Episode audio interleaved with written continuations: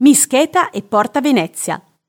Il personaggio nasce ad agosto 2013 da un'idea del collettivo Motel Forlanini, interessato a cogliere lo zeitgeist della cultura underground di Milano. Il primo singolo, Milano, Sushi e Coca, esce nell'ottobre dello stesso anno e ottiene un grande riscontro mediatico. Nel video di Burka di Gucci indossa per la prima volta un velo che le copre il viso dal naso in giù, insieme a un paio di occhiali da sole. Questo look, che garantisce l'anonimato alla cantante, diverrà un tratto distintivo del personaggio.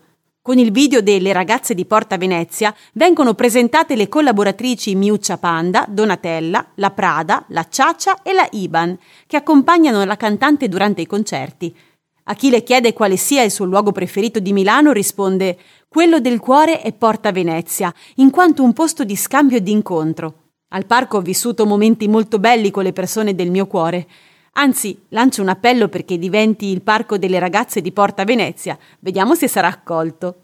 Sono passati anni da quando un video iniziò a rimbalzare dal naviglio al picchio, ma quasi nessuno ci avrebbe scommesso un'unghia.